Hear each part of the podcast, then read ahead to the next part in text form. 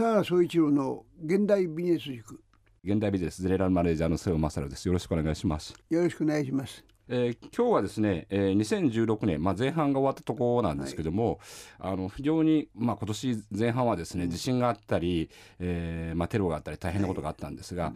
あのここに来て、まあ、このこれから暑い夏に向かって、えー、政治がかなり動いてますよね。そうですね。えあのそれを今日はお伺いしたいと思います。参議院選挙前にこの、松江さんがね、うん、全然思いもよらなかった形で辞めざるを得なくなってね。そうなんですよ。はい、あのこれでお聞きしたいんですけど、田原さんね、こう僕はこう舛添さん本当に辞める必要があったのかと思うわけですよ。要するにあの金額からするとですね、そんなまあ、大きな金額じゃないと。で、例えば、まあ、政治家としてですね、例えば、まあ、あの、なんか贈収賄のようなお金をもらったわけでもないと。で、それで政治規制法にも違反してないと。そうなんですよね。で、まあ、あの、出版社社長と三河テ三日月でも、あの、会議をしてあったら本当だったかどうかとか、まあ、その部分はこれから詰めなきゃいけなかったかもしれないけども、少なくともそんな大きな金額の話じゃないですよね。うん、で、これ、田原さん、どういうふうにご覧になってますか？だからね、これをね、うん、あの増井さん辞めてからね、はい、実は人民裁判だったんじゃないかと、うん、えー、サーチモにされたんじゃないかと。いう批判が出てますね。そうですね、うん、でこれやっぱりテレビの怖さなんですね。なるほど、うん、それから、えー、テレビの怖さであり、うん、民主主義の怖さでもある。うん、あの増添さんの会見特にあの一時あの、まあ、第三者にお願いするっていうのは、はい、いわゆる辞め検検察 OB の弁護士が出てきて、うん、まあ、あの会見があまりこう印象が良くなかったですよね。いやあれが逆だってね、うん、要するにだから松江さんはね、うん、松江さんにしてみるとこの、まあ、公私混同だというけど、はい、高程度のことは誰でもやってると、うん、あの自民党の議員たちは。はい、そしてそのえー、少なくとも政治規制法に違反しているつもりはないと、はいうん、だ松尾さんとしてはね終始正論のつもりで喋ってるね。そうなんですよ、ね、正論のつもりで、はい。うん、ところがテレビって怖いもんで、はい、その正論のつもりで喋れば喋るほど、はい、逆にそれが視聴者にはね、うん、なんか弁解というかね弁明それもなんてせこい弁明みたいに 聞こえてきちゃう、なる、それでやっぱり決定的だったのは、はい、その例の弁護士さん元やめ県のね、はい、弁護士さん2人で、はい、これ第三者にその、うん、えー、これを調べてもらう。はい、とはあ第三者じゃない。まあそれさ頼んだもんだから、ね、はい、しかもそれがこの要するに政治資金規正法には違反してないと。うん、と視聴者のはそんなこと聞いてないよと、うんうん、でその公私混同についての問題であって、はいうん、ということでねその辺でこの松江さんの思う、戦略と、でそのテレビへの結果がね、どん。どんどんどんずれてったと思うな。そうですよね。あの、要するにテレビ見てる人は、あのこれは公私混同のモラルの問題だと思ってるわけですよね。でそれに対してでも違法じゃないから問題がないと言っちゃったところここでやっぱりずれがあったわけですよね。うん、でそれともう一つね、はい、僕はやっぱり自民党がね、うん、え相当長い間、はい、松尾さんに大丈夫だよというふうに言ってたと思う。なるほど、うん、自民党もこれでね、うん、松尾さんが失脚するなんてことはなくて、はい、いけると思ってた。はい、ところがその、えー、どんどんつまりねこのテレビの怖さだけども、うん、えー、それがなんかせこい弁解、はい、見えてきて自民党はこのままいくと参議院選挙に深刻な影響が出てくると。い。うところでね急にね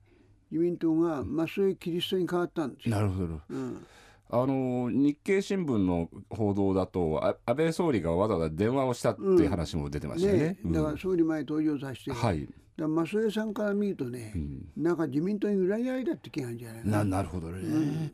あのー、そういう意味ではあのー、今度いや増江さんいざ辞めて、あのーまあ、これから都知事選に向けてですね、はい、まあえー、どんな候補者が出るのかっていう話が出てますけど、うん、こうあのまあなかなか有力候補が見えてこないですよね。特に自民党はね。そうなんですよね。うん、これはなんでなんでしょう？はい。それはやっぱりね、あの一つはこのまああのこのところね、はい、えー、あのまあ松江さんも猪瀬さんもそうだけども、うん、やっぱり自民党の候補がみんなね、うん、なんていうか。実績があるというよりは、うん、むしろタレント性みたいな人が出てきてる、うん、青島幸男さん以来、はい、青島、はい、それから、えー、石原、はい。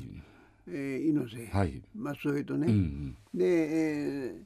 ー、そこでやっぱりあの都民がね、はい、やっぱりそういうタレントじゃないなと。うんうんいう人を選びたいと。なるほど。さすがにこのタレント的な人を選んできて、うん、でもみんな途中で辞める人ばっかりなわけですよね。うん、ここでやっぱり都民が嫌気させてるってことですね。はい。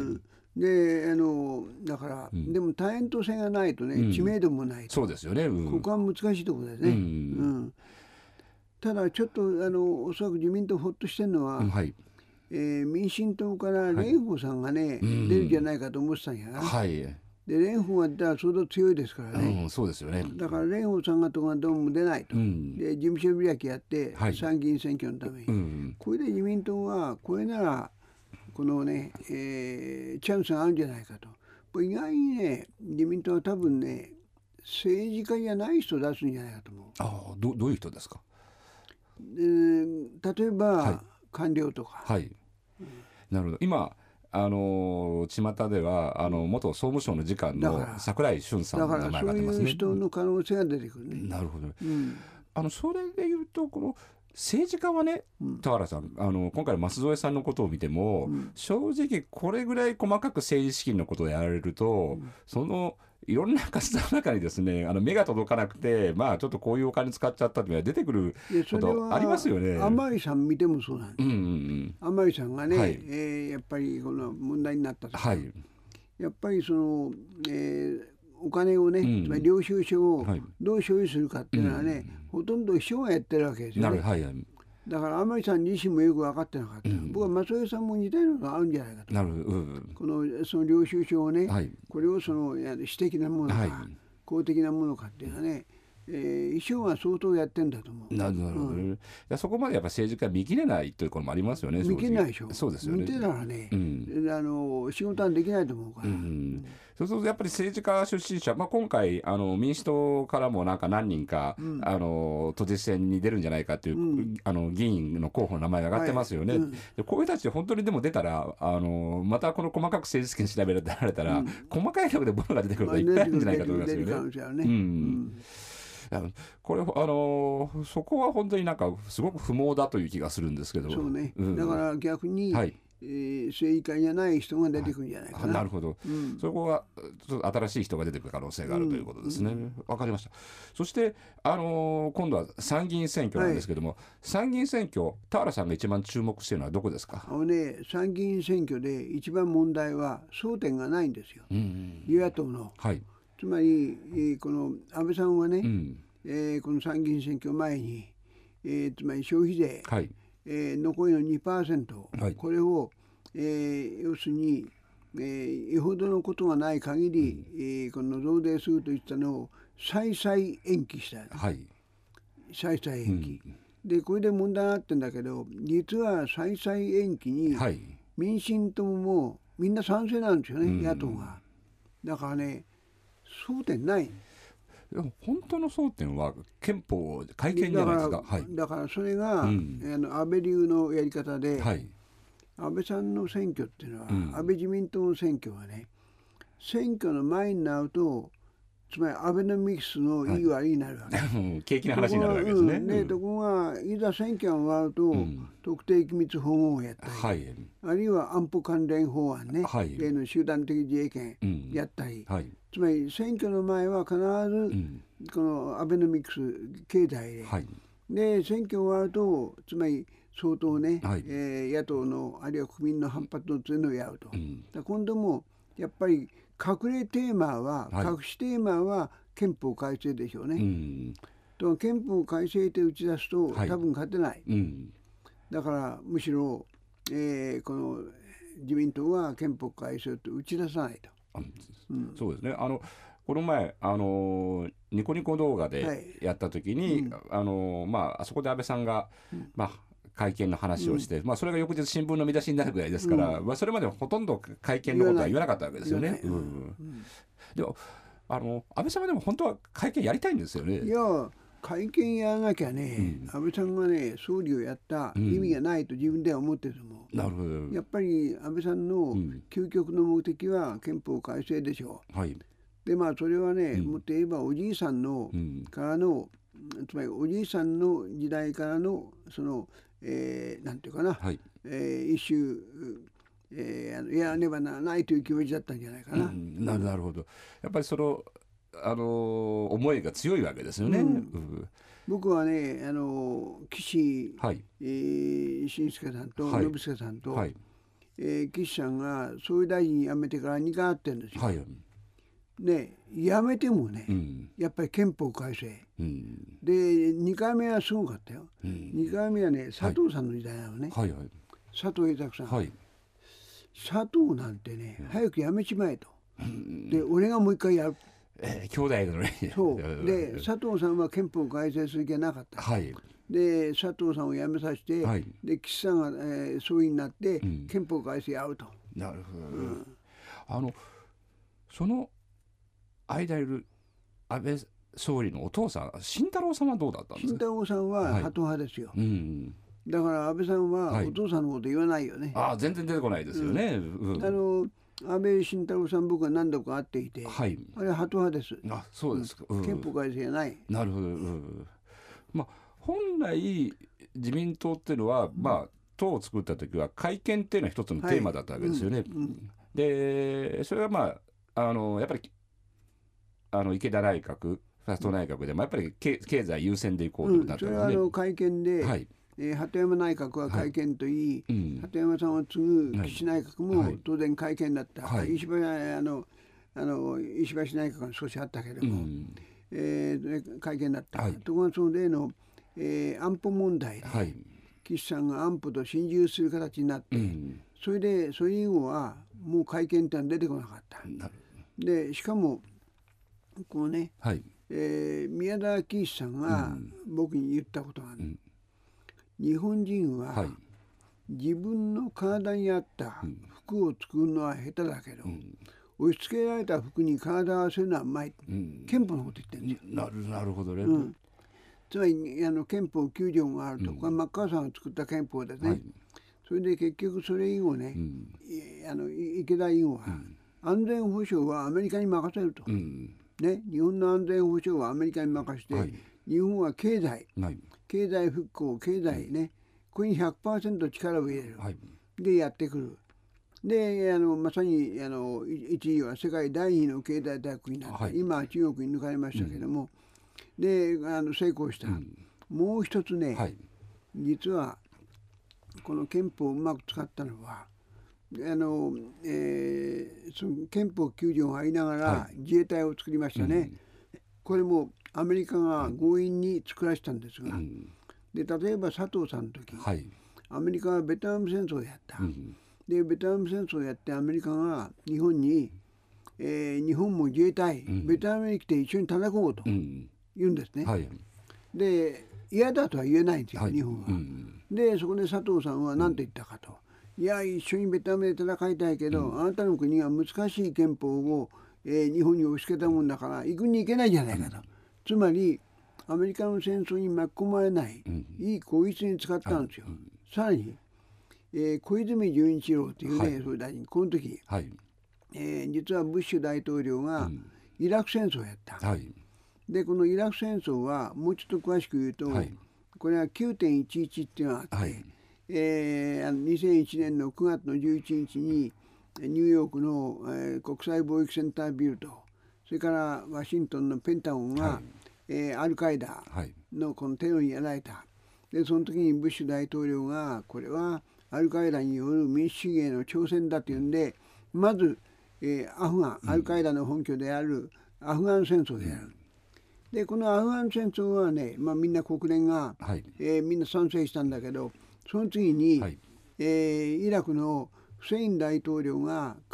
大量破壊兵器を隠し持っていると。うん。でしかもアルカイダと仲いいと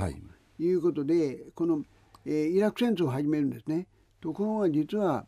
フランスもドイツもこれ反対なんですよ。うん、いやあの、はい、反対した、はい、でその、えー、フセインはそんなあの兵器は隠し持っていないし、ね。でおかしいと。うん、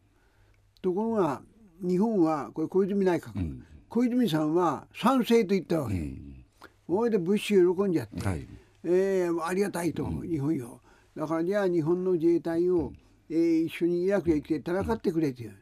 そこでまた小泉さんが、はい、だから言うわけ、あの戦いたいのはやめやめだけど、あなたの国が難しい憲法を押し付けたから、ね。この戦いたいけど、戦うわけにいかないと。その代わりイラクへ行くと、水汲みに、だからさま水汲みた。つまりね、その憲法があることを、アメリカの戦争に巻き込まれない、こういうとしてうまく使ってきた今度安倍さんは会見をしたいという思いがあって、うん、まあ、それをまあ今これまではまあ表に出さず、まあ、選挙のまさに田原さんおっしゃる争点にしないって戦略できたわけだけど、はいはい、この僕あのちょっと改めてお聞きしたいんですけどもね。要するにその争点がないっていうのは僕はあのマスコミとかテレビの責任も大きいと思うんですよね。というのは？というのあの例えば昔それこそ宮沢内閣の時にですね、うん、田原さんが、はい、あの番組で宮沢さんに、はい、あの政治改革するんですかしないんですかと迫りましたよね。うん、であれでイエスノーで宮沢さんが答えざるを得ないところに行ってそうそう追い詰めちゃって。そうなんやりますやりますというかやるっていうけどね自民党は嘘つきだから、うん、やるったってやる、はい、いつやるか分かんないって、私は嘘はつきませんと必ず この国会でやります言った、いやまさにもともとマスコミっていうのはそういう、まあ今式にアジェンダ設定要するに、まあ、政治課題を作るのがマスコミの仕事じゃないです。うん、で今そういうあの田原さんのように迫る人がジャーナリストがいなくなったんだと僕思うんですよね。これね、うん、一つはね、はい、コンプライアンスの問題が大きいんですよ。うんうんコンプライアンスというのはね、はい、法律を守る立法精神と言われて実は違う、はい、クレームが怖いんですよ。うんで昔はね、はい、クレームはね、うん、電話で来たんですよ。なるほど。したらその担当プロデューサーやディレクターが電話に出て「すいません」と「二度とこういうことはいりませんから」と。言ってよかった、今はクレームはネットで来る、なるそうすると、これがわーっと広がる、はい、管理部門までも行っちゃう、うんうん、スポンサーまでも行っちゃう。大騒ぎになる、うん、とねクレームが怖い、うんでクレームが怖いから、はい、クレームのない番組を作ろうってねだんだん無難になってきちゃった。まあそうですね。おそらく例えば今みたいあのー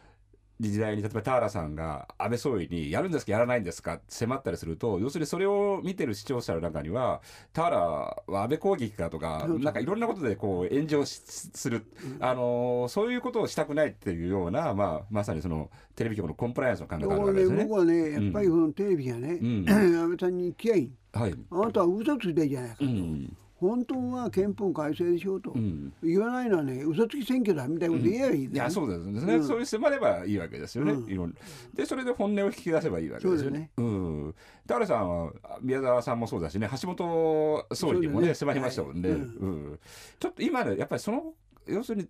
テレビにやっぱすごく迫力をかけてますよね。それはね、うん、一つやっぱりね昔はね、うん、えー、テレビも新聞もそうだけど、はいどっちかというとね、うん、インテリヤクザだった、うんうんうん、ヤクザな商売なるほど、うん、今ね、うん、割エリートだと思ってね、うん、だねエリートだからね、はい、その今のその自分のポジションを守りたいと思ってね、はい、守りになってね。あそうですよね、だからあのそこは本当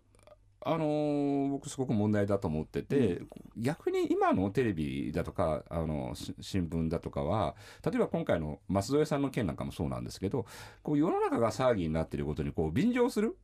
うん、要するにそのな流れ流れを止められないというかですね、うん、非常にこうなんかこうなんかブームベント起きたら流れに乗っちゃうね、乗っちゃうんですよ、うん、これ僕すごい怖いなと思ってるんですけど、ねうん、で、ね、流れをね作ることもできない。流れに乗っちゃうだけなのね、そうなんですよね。本当この流れ作ってるのは「週刊文春」だよみたいな。いや本当だからなんかこう本来ジャーナリズムが持ってた、うん、こう要するに何かに止める。止める、ええ、うん、流れを止めるとか変えるとか、うん、ちょっと立ち止まって考えるっていうことができなくなってる、そう。そこは非常に問題だと思う。そうですよね、それをすごく感じますよねその果てにあるのがこうアメリカのこうトランプ現象みたいなこう対立の構図じゃないかと思うんですよね。いやだからトランプ現象っていうのはね、面白いのは、はい。やっぱりアメリカはね、はい、日本よりもはるかにね、うん、えー、その、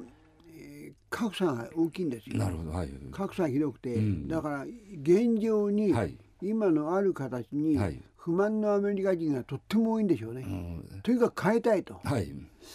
はい、で、あのそれに対してね、で例えばあの共和党でも、はい。このトランプさん以外の共和党の大統領候補は変えたいってことをちゃんと言ってない、はい、トランプは思い切って全部変えると。もっと言うと、うん、トランプの言ってることは、はい、世界のことはどうなってもいいんだと、うんうん、アメリカさえ良ければいいんだと、はい、こう言ってるわけね、うんうん、やっぱり背景に格差があって格差の中でこう、まあ、破れかぶるじゃないですけどとにかく変えたいという、そういうことですよね。これ田原さんこう今今年前半はですね、こう日本も世界も本当に政治も混乱して、うん、でテロがあったりもあの本当に血生臭いですね時代だったんですけど、うん、今年後半、まあ、日本の政治で見た時に今回ダブル選挙じゃなかったですけども、うん、解散総選挙ってのはありありますか？僕はね、はい、あるんじゃないかと思ってるの、でこのところねえー、自民党は、安倍さんは12月に選挙って2回勝ってるんですよね。あなるほど。だから、うん、もしかすると12月選挙はありだと思う。なるほど、うん、でなぜ選挙したいかというと、はい、安倍さんは、選挙のないね、はい、えー、要するに時間を3年間取りたいんですよ。でなぜかと、はい、いやどうしてもやんなきゃいけないことある。何ですか？それは財政再建のためには、思い切った社会保障カットですよ。なるほど。福祉のカットですよ。はいでも社会保障カットなんかしたら、うん、これ絶対選挙に分けます、はい、だから選挙のない権を作りたいんですよ。なるほど、うん、そこ参議院の選挙が終わった直後に解散をすればあの、まあ、その3年間はないわけですよね。ね。うん、じゃあその間に要するに、まあ、社会保障中心は社会保障、もっと他にもね、例えば農業改革とかあるでしょうけど、はい、大きいのは社会保障。なるほど、安倍さんは会見と社会保障がどっちを優先してやりたいんですか？本当は会見でしょ う。でもそれはできるかどうかっていうところはあるわけですよね。うん、可能性の問題ということなんですね。ねはい、なるほど。まあそれを見ながら安倍さんが考えてってことですね。うん、ありがとうございます。